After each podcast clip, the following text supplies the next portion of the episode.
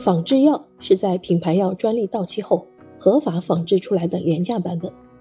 据称，它的成分效果与品牌药几乎一样。仿制药的广泛应用被誉为二十一世纪公共卫生领域最伟大的进步。如今，仿制药占据了药品市场近百分之九十的份额。但这个行业的真实状况究竟如何？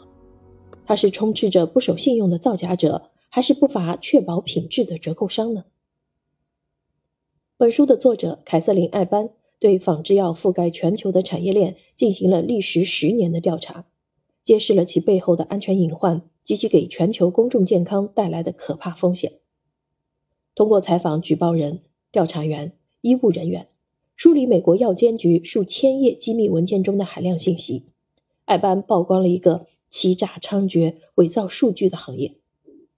企业管理者为降低成本和追求利润最大化，不惜规避几乎每一条安全生产原则。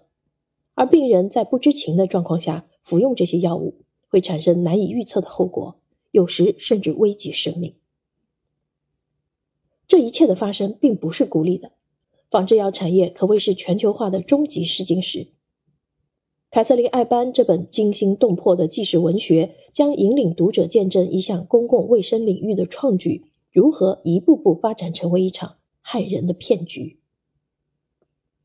本书作者凯瑟琳·艾班，资深调查记者，安德鲁·卡内基研究员以及《财富》杂志撰稿人，毕业于布朗大学和牛津大学。